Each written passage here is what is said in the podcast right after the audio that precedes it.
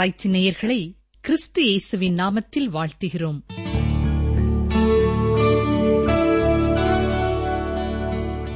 துதிகளின் மத்தியிலே வாசம் எங்கள் அன்பின் ஆண்டவரே நேற்றும் என்றும் என்றும் மாறாதவரே உடைய அன்புக்காக உம்முடைய ஈவு இரக்கங்களுக்காக தாழ்மையோடு முழு இருதயத்தோடு உம்மை துதிக்கிறோம் ஐயா. உமை ஸ்தோத்தரிக்கிறோம் ஸ்தோத்தரிக்கிறோம் ஸ்தோத்தரிக்கிறோம். உம்முடைய குணநலனை எங்கள் வாழ்க்கையிலே நீர் வெளிப்படுத்திக் கொண்டே இருப்பதற்காக உமக்கு நன்றி செலுத்துகிறோம். கடந்த நாட்களிலே எங்களுக்கு நீர் கொடுத்த பாதுகாவலுக்காக உமக்கு ஸ்தோத்திரம் ஐயா. உமக்கு ஸ்தோத்திரம் ஸ்தோத்திரம் ஸ்தோத்திரம்.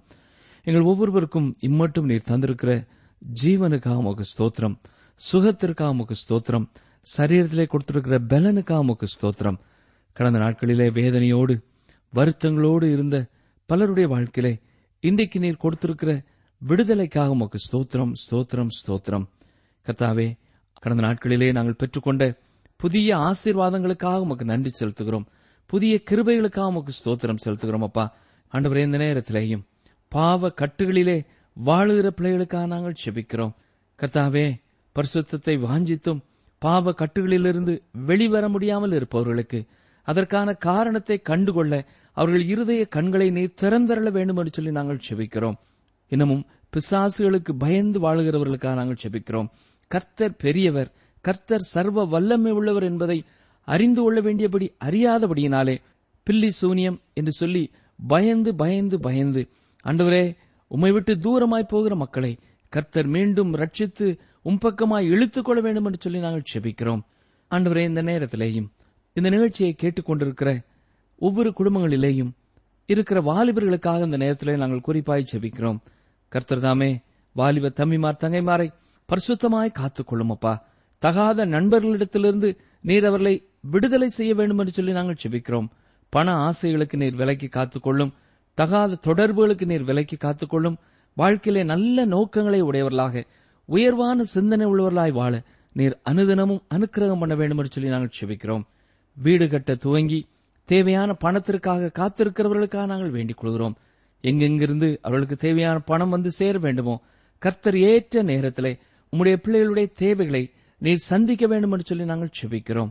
கத்தாவை இந்த நேரத்திலே நாங்கள் எல்லாரும் ஒருமனப்பட்ட இதயமுள்ளவர்களாய் எங்களுக்கு தேவையான நல்ல மழைக்காக நாங்கள் செபிக்கிறோம். எத்தனையோ இடங்களிலே ஆள் குழாய் கிணறுகளை தோண்டியும் தண்ணீர் இல்லாமல் வேதனையோடு இருக்கிற பிள்ளைகளை கத்தர் அறிந்திருக்கிறேன் கர்த்தர் தாமே எங்களுக்கு தேவையான நல்ல மழையை தாரும். எங்களுடைய பாவங்களினாலும் அக்கிரமங்களினாலும் ஆண்டவரே அந்த ஆசீர்வாதம் தடைப்பட்டுக் கொண்டிருக்கும் என்றால் கிருபையாய் இறங்கி எங்கள் பாவங்களை எங்களுக்கு மன்னிக்க வேண்டும் என்று சொல்லி நாங்கள் செபிக்கிறோம். என் நாமும் தரிக்கப்பட்ட என் ஜனங்கள் தங்களை தாழ்த்தி என் முகத்தை தேடி தங்கள் பொல்லாத வழிகளை விட்டு திரும்பினால் அவர்கள் தேசத்திற்கு சேமத்தை கொடுப்பேன் என்று சொன்னீரே. கிறிஸ்தவர்கள் என்று சொல்லிக் கொள்கிற ஒவ்வொருவரும் பாவத்தை விட்டு மனம் திரும்பி பரிசுத்த தேவனுக்கு முன் நடுக்கத்தோடு சாட்சியாய் வாழ அருள் புரிய வேண்டும் என்று சொல்லி நாங்கள் செபிக்கிறோம். தகப்பனே பற்பல விதமான வியாபாரங்களிலே ஈடுபட்டிருக்கிறவர்களுக்காக நாங்கள் செபிக்கிறோம். தொழில் துறைகளுக்காக நாங்கள் செபிக்கிறோம். அன்றுவரே போட்டி பொறாமைகளினாலே பலவிதமான கஷ்டங்களின் மத்தியிலே இருக்கிற பிள்ளைகளுக்கு நீர் இறங்கி நல் ஆலோசகராய் இருந்து அவர்கள் இக்கட்டுகளுக்கு நீர் அவர்களை விலக்கி காத்துக்கொள்ள வேண்டும் என்று சொல்லி நாங்கள் செபிக்கிறோம்.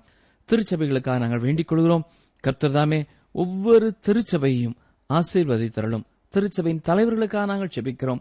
கர்த்தருக்கு பயப்படும் பயம் உள்ளவர்களாக அன்றுவரே பரிசுத்தத்தை வாஞ்சிக்கிறவர்களாக தீமைக்கு நடுங்கிறவர்களாக நீரே அவர்களை காத்துக்கொள்ள வேண்டும் என்று சொல்லி நாங்கள் செபிக்கிறோம். எனவும் தாய் தகப்பன்மார் இல்லாத பிள்ளைகளுக்காக நாங்கள் செபிக்கிறோம். அன்றுவரே அவருடைய வாழ்க்கையிலையும் நீரோ திட்ட வைத்திருக்கிறீர். அதற்காக உமக்கு ஸ்தோத்திரம் ஸ்தோத்திரம் ஸ்தோத்திரம். அவர்களை ஆதரிக்கக்கூடிய சரியான குடும்பங்களை கர்த்தர் தெரிந்தெடுத்துக் கொடுக்க வேண்டும் என்று சொல்லி நாங்கள் செபிக்கிறோம். இன்னமும் மிகவும் வயதான நிலைமையிலே திருமணம் ஆகாதபடியினாலே சோர்ந்து போயிருக்கிற பிள்ளைகளுக்காக நாங்கள் செபிக்கிறோம். கர்த்தாவே நீர் அவருடைய வாழ்க்கையிலே குடும்ப வாழ்க்கையை அமைத்து கொடுத்து அவர்களை ஆசீர்வதிக்க வேண்டும் என்று சொல்லி நாங்கள் வேண்டிக் கொள்கிறோம். மாற்றுத்திறன் உள்ளவர்களுக்காக நாங்கள் செபிக்கிறோம் அவர்களுடைய மாற்றுத்திறன் என்ன என்பதை அவர்கள் கண்டுகொண்டு அதற்கு ஏற்ப தங்களுடைய வாழ்க்கையை வளமாக்கிக் கொள்ளக்கூடிய ஞான இருதயத்தை கர்த்தர் அவர்களுக்கு கொடுக்க வேண்டும் என்று சொல்லி நாங்கள் வேண்டிக் கொள்கிறோம். இந்த வாரம் முழுவதும் உம்முடைய கரமங்களை வழிநடத்தட்டும். உம்முடைய வல்லமயங்களை பாதுகாக்கட்டும். உமக்கு பிரியமாய் வாழ நீர் எங்களுக்கு போதித்தரலும் இயேசு ரட்சகரின் வல்லமையுள்ள நாமத்தினாலே மனத்தாழ்மையோடு வேண்டிக் கொள்கிறோம் பிதாவே. ஆமேன்.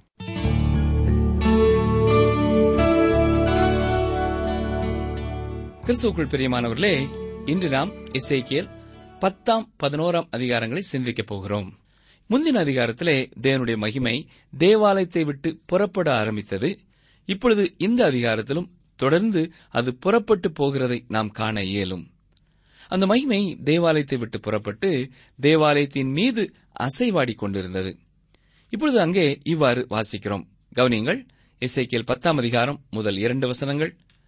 இதோ கேரூபீன்களுடைய தலைக்கு மேல் இருந்த மண்டலத்தில் இந்திர நீல ரத்தனம் போன்ற சிங்காசன சாயலான ஒரு தோற்றத்தை கண்டேன்.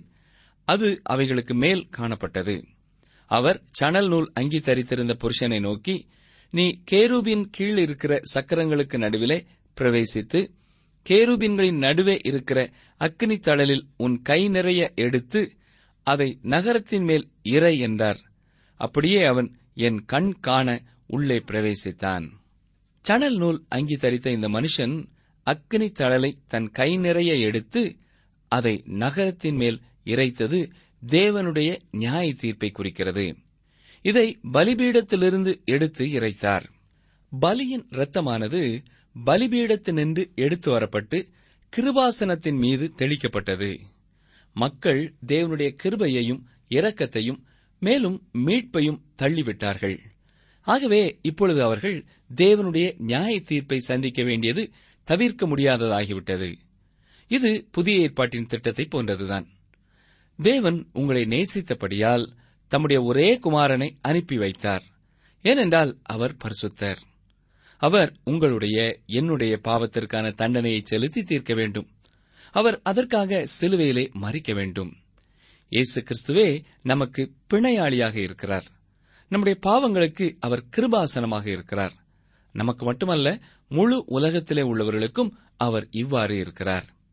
நீங்கள் வரக்கூடிய கிருபாசனம் ஒன்று உண்டு. நீங்கள் அதனிடத்திலே வராவிட்டால் தேவனுடைய நியாய தீர்ப்பை பெற வேண்டியதாயிருக்கும். இரண்டில் ஒன்றை நாம் பெறுவது உறுதி. இயேசு உங்களுடைய ஆக்கினை தீர்ப்பை சுமந்து தீர்த்து விட்டார். இதன் வழியாகவே தேவன் உங்களை மன்னிக்க முடியும். இந்த ஒரே ஒரு வழியை தவிர வேறு வழி ஒன்றுமில்லை பிரியமானவர்களே. நீங்கள் நல்லவர்களாக சிறந்தவர்களாக இருப்பதினாலே இதை பெற்றுக் கொள்ளப் போவதில்லை. தேவனுக்கு எதிரான பாவிகளாக முன்பு காணப்பட்டாலும் இப்பொழுது அவரிடத்திலே வந்தபடியால் இந்த மன்னிப்பை பெற்றுக் கொள்கிறீர்கள் நாம் எல்லாரும் ரட்சிக்கப்பட்ட பாவிகளாக இருக்கிறோம் என்றே நம்மை குறித்து சொல்வது சிறந்த ஒன்றாக இருக்கும். நாம் உண்மையில் சிறந்தவர்கள் அல்ல. இப்பொழுது பூமியின் மத்தியில் இருக்கும் எருசலேமின் மீது நியாய தீர்ப்பு வரப்போகிறது. இது ஆயிர வருட அரசாட்சியிலே மத்தியிலே இருக்கும். அது மட்டுமல்ல எதிர்காலத்தில் இது நித்தியமாக பூமியின் மத்தியில் இருக்கப் போகிறது. இன்றைய நாட்களில் இது பூமியின் உயர் ஸ்தலங்களிலே மிகவும் பிரச்சனைக்குரிய நிலையிலே காணப்படுகிறது. ஒரு தேவ மனிதர் இதை குறித்து இவ்விதமாக சொல்லியிருக்கிறார். கவனியங்கள். ஆபிரகாம் காலத்தில் பாலஸ்தீனம் பூமியின் முக்கியமான மைய இடத்தில் இருந்தது.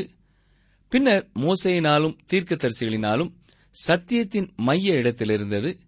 இறுதியாக இயேசு கிறிஸ்து வெளிப்பட்டதினாலே இது ரட்சிப்பின் மைய இடத்தில் இருந்தது. இயேசுவை அவர்கள் புறக்கணித்தபடினாலே இதுவே புயலின் மையமாக மாறிவிட்டது. இவ்வாறே அநேக காலங்கள் இது இருந்து வருகிறது. மேலும் இது மேசியாவின் ராஜ்யத்தில் சமாதானத்தின் மையமாக இருக்கும் என்று வேத வசனம் தீர்க்க தரிசனமாக சொல்கிறது. மேலும் இனி பூமியில் அது மகிமையின் மையமாக இருக்கப் போகிறது என்று சொல்கிறார். இசேக்கியலின் தரிசனத்திலிருந்து நகரத்தை விட்டு தேவ மகிமை புறப்பட்டுச் செல்லுகிறதை நாம் அறிகிறோம். இருந்த போதிலும் தேவன் இந்த நகரத்தை குறித்து ஒரு நித்திய நோக்கமுடையவராக காணப்படுகிறார். இசைக்கியல் பத்தாம் அதிகாரம் நான்காம் வசனத்தை பாருங்கள். கர்த்தருடைய மகிமை கேரூபியனின் மேலிலிருந்து எழும்பி ஆலயத்தின் வாசற்படியிலே வந்தது. ஆலயம் மேகத்தினாலே நிறைந்திருந்தது. பிரகாரமும் கர்த்தருடைய மகிமையின் பிரகாசத்தினால் நிரம்பிற்று. தேவனுடைய சக்கினா மகிமை பரிசுத்த ஸ்தலத்திலே வீற்றிருந்தது. இந்த ஜனங்கள் தேவனை நெருங்கிச் சேருவதற்கு கொடுக்கப்பட்ட ஒரு இடம் இதுவே ஆகும். இருந்த போதிலும் கேருபீன்களுக்கு இடையிலே காணப்பட்ட இந்த மகிமையானது இப்பொழுது பரிசுத்த ஸ்தலத்தை விட்டு விலக ஆரம்பிக்கிறது. இந்த மகிமை தேவாலயத்தின் மீது அசைவாடிக்கொண்டு ஜனங்கள் தன்னிடத்திலே திரும்புவார்களா என்று எதிர்பார்த்து காண்கிறதாக இருந்தது. இப்பொழுது இசைக்கியல் பத்தாம் அதிகாரம் ஐந்து முதல் எட்டாம் வசனங்களை கவனியுங்கள். வாசிக்கிறேன். கேரூபீன்களுடைய செட்டைகளின் இரைச்சல் சர்வத்துக்கும் வல்ல தேவன் பேசுகையில் உண்டாகும் சத்தம் போல வெளிப்பிரகாரம் மட்டும் கேட்கப்பட்டது.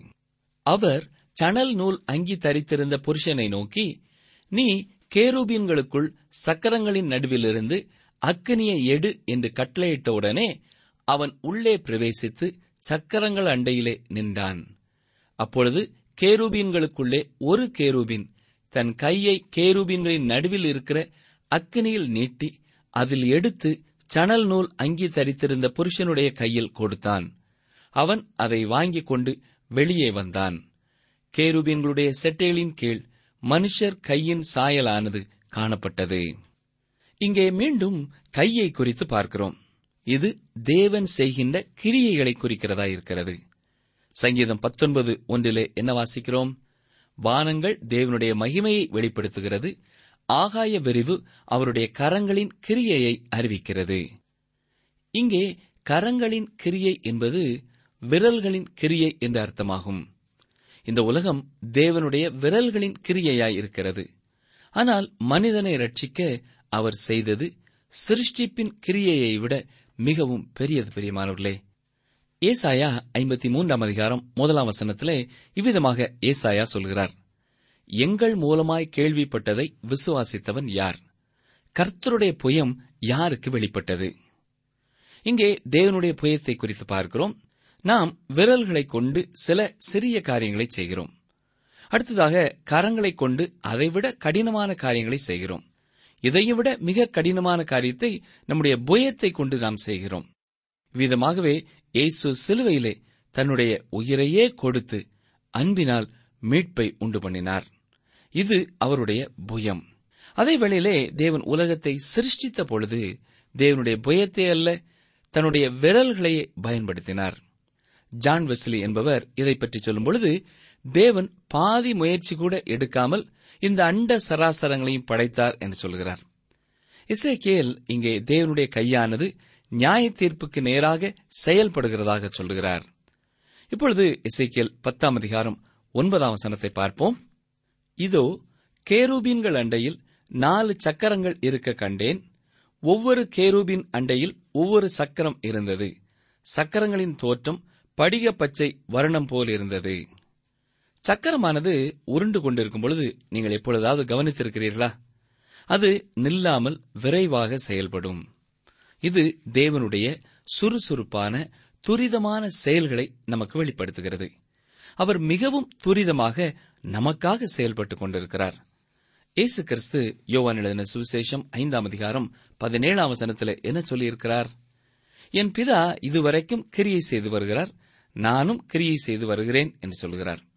இயேசு கிறிஸ்து பரலோகத்திற்கு ஏறிச் சென்ற பின்னர் நமக்காக காரியங்களை மிக துரிதமாக நடத்தி கொண்டிருக்கிறார். இப்பொழுது பாருங்கள் இசைக்கியல் பத்தாம் அதிகாரம் பத்து பதினோராம் வசனங்கள் அவைகள் நாலுக்கும் ஒரே சாயலான ரூபம் இருந்தது. சக்கரங்களின் நடுவிலே சக்கரம் இருக்குமா போல் காணப்பட்டது. அவைகள் ஓடுகையில் தங்கள் நாலு பக்கங்களிலும் ஓடும். ஓடுகையில் அவைகள் திரும்பினதில்லை. தலை நோக்கும் இடத்துக்கே அவைகள் அதன் பின்னாலே ஓடின. ஓடுகையில் அவைகள் திரும்பினதில்லை. தேவன் தான் எதையும் மறந்து வைத்துவிட்டு அதை திரும்ப எடுப்பதற்காக திரும்பி வந்ததில்லை. அவர் ஒரு திசை நோக்கி போய்க் கொண்டிருக்கிறதிலே திசை மாறி இங்கும் அங்குமாக வழி தப்பிப் போனதில்லை. உலகத்திலே தன்னுடைய நோக்கத்தை நிறைவேற்ற அவர் நேராக சென்று கொண்டிருக்கிறார். எனக்கு அருமையான சகோதரனே சகோதரியே நாம் இதில் அவருடைய பயணத்திலே இணைந்து கொள்ள வேண்டும். அவர் தம்முடைய பயணத்திலே திரும்புவார் என்றோ கால தாமதமாகும் என்றோ நாம் எதிர்பார்க்க வேண்டியதில்லை. முன்னோக்கி செல்கிற அவரோடு நாமும் சேர்ந்து கொள்வோம். இப்பொழுது இசைக்கியல் பத்தாம் அதிகாரம் பன்னிரெண்டாம் வசனம் முதல் பார்ப்போம். அவைகளின் உடல் அனைத்தும் அவைகளின் முதுகுகளும் அவைகளின் கைகளும் அவைகளின் செட்டைகளும் அந்த சக்கரங்களும் சுற்றிலும் கண்களினாலே நிறைந்திருந்தன. அவைகள் நாலுக்கும் இருந்த சக்கரங்களும் அப்படியே இருந்தன. அந்த சக்கரங்களை பார்த்து சக்கரமே என்று ஒருவன் கூப்பிடுகிற சத்தத்தை கேட்டேன். ஒவ்வொன்றுக்கும் நாலு முகங்கள் இருந்தன. முதலாம் முகம் கேருபின் முகமும் இரண்டாம் முகம் மனுஷ முகமும் மூன்றாம் முகம் சிங்க முகமும் நாலாம் முகம் கழுகு முகமுமாயிருந்தது இந்த பகுதி முழுவதும் உருவகத்தால் நிறைந்திருக்கிறதை நாம் பார்க்கிறோம். நாம் இதை மிகவும் ஆழமாக காண இயலாது. ஆனால் இது நான்கு சுவிசேஷத்தின் செய்தியை நமக்கு நினைவுபடுத்துகிறதாக இருக்கிறது. கழுகின் முகம் இயேசுவின் தெய்வீக தன்மையை விளக்குகிறது. இதை பற்றி யோவான் சுவிசேஷம் சொல்கிறது. சிங்கமுகம் இயேசு கிறிஸ்துவின் ராஜரீகத்தை வெளிப்படுத்துகிறது. யூதாவின் சிங்கமாகிய இயேசுவை பற்றி மத்திய எழுதின சுவிசேஷத்திலே இவ்விதமாக சித்தரிக்கப்படுகிறது. மனித முகம் கிறிஸ்துவின் மனித தன்மையை கோருகிறது இது லூக்கா எழுதின சுவிசேஷத்திலே விளக்கப்படுகிறது. இறுதியாக கேரூபினின் முகம். சில இடங்களிலே எருது முகம் என்று சொல்லப்படுகிறது. இது இயேசுவின் ஊழிய தன்மையை குறிக்கிறது. இது மார்க்கு சுவிசேஷத்திலே சொல்லப்படுகிறது. இயேசு கிறிஸ்து நீங்களும் நானும் நித்திய ஜீவனை பெறுவதற்காக தம்முடைய இரத்தத்தை சிந்தினார். இதன் மூலம் கிருபாசனத்தை உண்டு பண்ணினார். தேவாலயத்திலே பலியின் இரத்தத்தை பார்க்கும்படியாக இருந்தது என்று வேதத்திலே வாசிக்கிறோம். இப்பொழுது இசைக்கியல் பத்தாம் அதிகாரம் பதினைந்தாம் வசனத்தை பார்ப்போம். கேருபீன்கள் மேலே எழும்பின. இதுதான் நான் கேபார் நதி அண்டையிலே கண்டிருந்த ஜீவன். இங்கே இசைக்கேல் தான் கண்ட முதலாவது தரிசனத்தை சுட்டிக்காட்டுகிறார். இந்த தரிசனம் முதலாம் அதிகாரத்திலே கூறப்பட்டுள்ளதை நாம் ஏற்கனவே பார்த்தோம். பதினெட்டாம் அவசானத்திற்கு வாருங்கள். கர்த்தருடைய மகிமை ஆலயத்தின் வாசற்படியை விட்டு புறப்பட்டு கேரூபீன்களின் மேல் நின்றது. இங்கே தேவனுடைய மகிமையானது அவருடைய ஆலயத்தை விட்டு எடுத்துக் கொள்ளப்படுவதை குறித்து பார்க்கிறோம். வசனம் பத்தொன்பது என்ன சொல்கிறது அப்பொழுது கேருபீன்கள் தங்கள் செட்டைகளை விரித்து என் கண் காண பூமியை விட்டு எழும்பின. அவைகள் புறப்படுகையில் சக்கரங்களும் அவைகளுக்குச் சரியாய் சென்றன. கர்த்தருடைய ஆலயத்தின் கிழக்கு வாசலிலே போய் நிற்க இஸ்ரவேலின் தேவனுடைய மகிமை அவைகளின் மேல் உயர இருந்தது. கேருபீன்கள் எழும்பின. அதோடு தேவனுடைய மகிமையும் நகர்ந்தது என்று பார்க்கிறோம். இவ்வாறாக சென்ற மகிமை கிழக்கு வாசலில் நின்றது. பாருங்கள் இசைக்கியல் பத்தாம் அதிகாரம் இருபதாம் வசனம் முதல் இருபத்தி இரண்டாம் வசனம் வரை வாசிக்கிறேன். இது நான் கேபார் நதி அண்டையிலே இஸ்ரவேலின் தேவனுக்கு கீழே இருக்க கண்ட அந்த ஜீவன் தானே? அவைகள் கேருபீன்கள் என்று அறிந்து கொண்டேன்.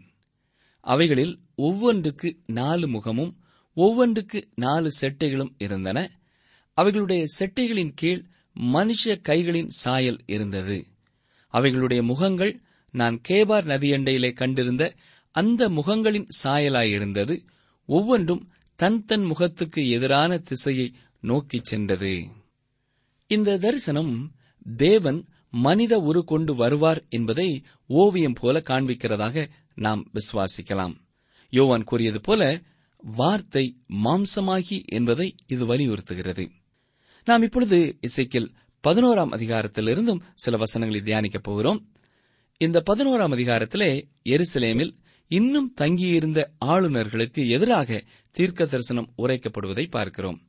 அநேக ஜனங்கள் எருசலேமிலிருந்து சிறைப்பிடிக்கப்பட்டு பாபிலோனுக்கு கொண்டு போகப்பட்டாலும் எருசலேம் நகரம் இன்னமும் அழிக்கப்படாமல் இருந்தது. சிதேக்கியா இன்னும் அரியணையிலே அமர்ந்திருந்தார்.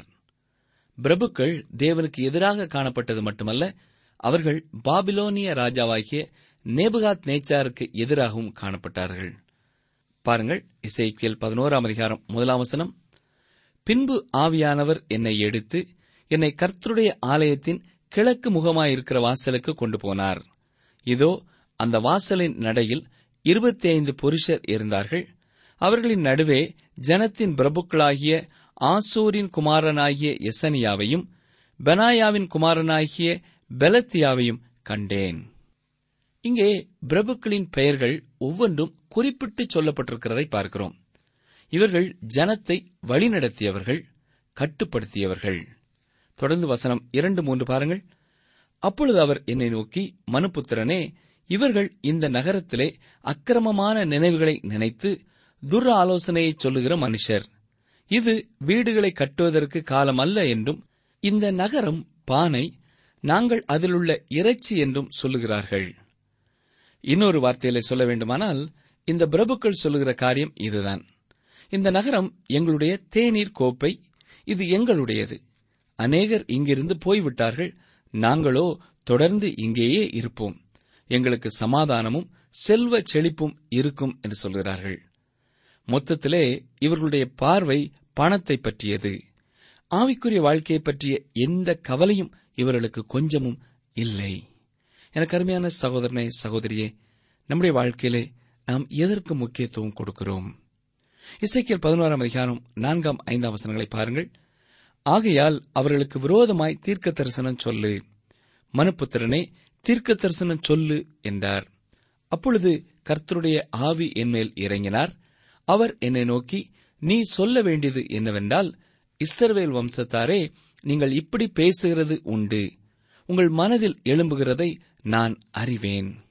அருமையான சகோதரனே சகோதரியே நாம் என்ன சிந்திக்கிறோமோ அதை எல்லாவற்றையும் தேவன் அறிகிறவராக இருக்கிறார் என்பதை இந்த வசனம் நமக்கு கற்றுக் கொடுக்கிறது. அவர் நம்முடைய சிந்தனைகளை தூரத்திலிருந்தே அறிகிறவர். ஆகவே அவருக்கு நாம் ஒன்றையும் மறைக்க இயலாது. இதைத்தான் சங்கீதக்காரன் நூற்று முப்பத்தி ஒன்பதாம் சங்கீதத்திலே தெளிவாக வெளிப்படுத்துகிறார். கவனியங்கள் வாசிக்கிறேன். சங்கீதம் நூற்று முப்பத்தி ஒன்பது இரண்டாம் வசனமும் நான்காம் வசனமும். என் உட்காருதலையும் என் எழுந்திருக்குதலையும் நீர் அறிந்திருக்கிறீர். என் நினைவுகளை தூரத்திலிருந்து அறிகிறீர். நான்காம் வசனம் என் நாவில் சொல் பிரவாததற்கு முன்னே இதோ கர்த்தாவே அதையெல்லாம் நீர் அறிந்திருக்கிறீர். இப்பொழுது இசைக்கியல் பதினோராம் அதிகாரத்திற்கு வாருங்கள். ஆறாம் வசனம். இந்த நகரத்தில் நீங்கள் அநேகரை கொலை செய்தீர்கள். அதன் வீதிகளை கொலையுண்டவர்களால் நிரப்பினீர்கள் என்று கர்த்தர் சொல்லுகிறார்.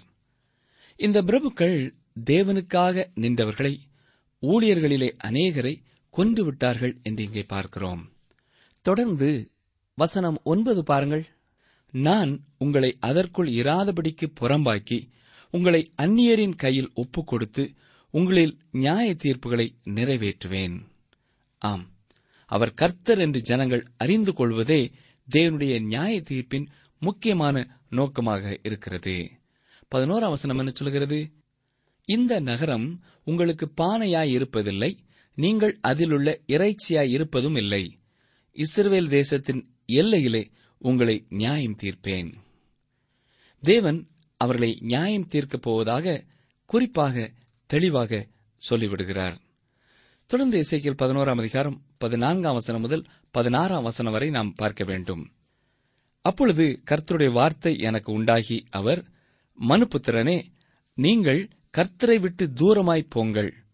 எங்களுக்கு இந்த தேசம் சுதந்திரமாக கொடுக்கப்பட்டதென்று உன் சகோதரருக்கும் உன் குடும்பத்தாருக்கும் உன் பந்து ஜனங்களுக்கும் இஸ்ரவேல் வம்சத்தார் அனைவருக்கும் எருசலேமின் குடிகள் சொல்லுகிறார்கள். ஆகையால் நான் அவர்களை தூரமாக புறஜாதிகளுக்குள்ளே துரத்தி இருந்தாலும் நான் அவர்களை தேசங்களிலே சிதறடித்திருந்தாலும் நான் அவர்கள் போன தேசங்களில் அவர்களுக்கு கொஞ்ச காலத்துக்கு பரிசுத்த ஸ்தலமாக இருப்பேன் என்று கர்த்தராய ஆண்டவர் உரைக்கிறார் என்று சொல். தேவன் சொல்லுகிறார் என்னை தேடும் மீதியான ஜனங்கள் உண்டு. அவர்கள் அவ்வாறு என்னை தேடும் பொழுது நான் அவர்களுக்கு சிறிது காலத்திற்கு தேவாலயம் போல இருப்பேன். அவர்களால் என்னை நெருங்கிச் சேர முடியும் என்று சொல்கிறார். தேவாலயம் அளிக்கப்பட்ட பொழுது தேவன் செய்த ஏற்பாடு இதுதான். தானியல் மற்றும் பலர் இந்த காலகட்டத்திலே தேவனை தேடினார்கள் என்று நாம் வேதத்திலே பார்க்கிறோம். தேவனை தேடுகிறவர்களுக்கு அவர் எவ்விதத்திலும் வெளிப்படுகிறவராக தம்மை வெளிப்படுத்துகிறவராக இருக்கிறார்.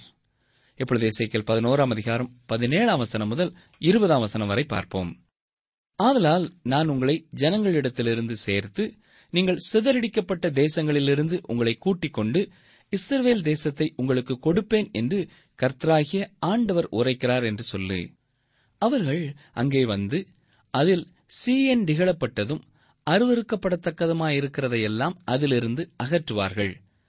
அவர்கள் என் கட்டளைகளின்படி நடந்து என் நியாயங்களை கைக்கொண்டு அவைகளின்படி செய்ய நான் அவர்களுக்கு ஏக இருதயத்தை தந்து அவர்கள் உள்ளத்தில் புதிய ஆவியை கொடுத்து கல்லான இருதயத்தை அவர்கள் மாம்சத்திலிருந்து எடுத்து போட்டு சதையான இருதயத்தை அவர்களுக்கு அருளுவேன்.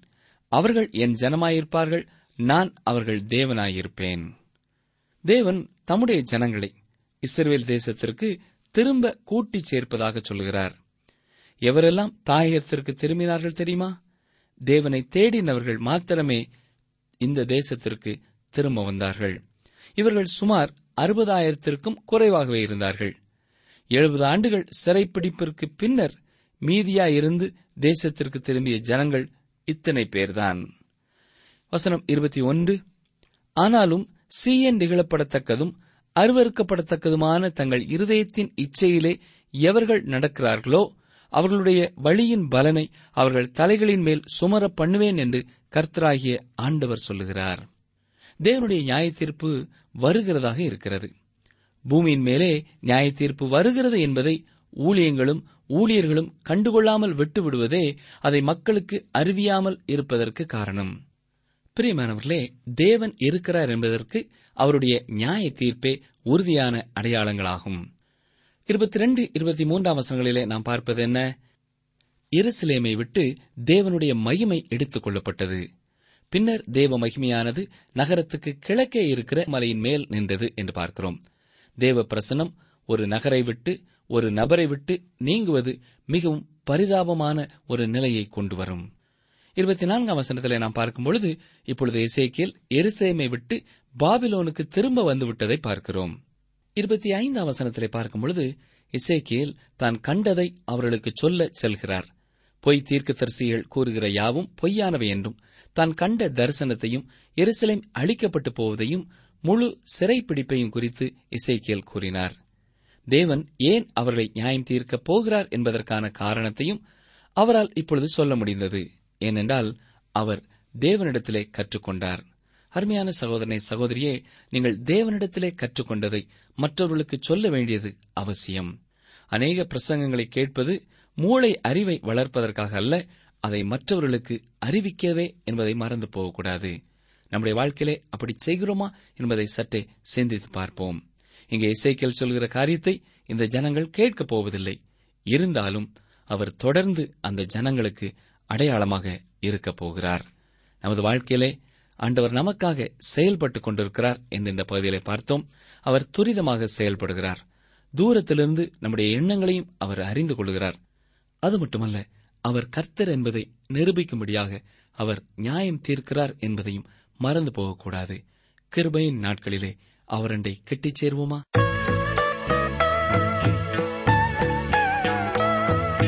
நீங்கள் தொடர்பு கொள்ள வேண்டிய எமது முகவரி வேத ஆராய்ச்சி டி டபிள்யூ ஆர் தபால் பெட்டி எண் நூற்று முப்பத்தி நான்கு திருநெல்வேலி இரண்டு தமிழ்நாடு.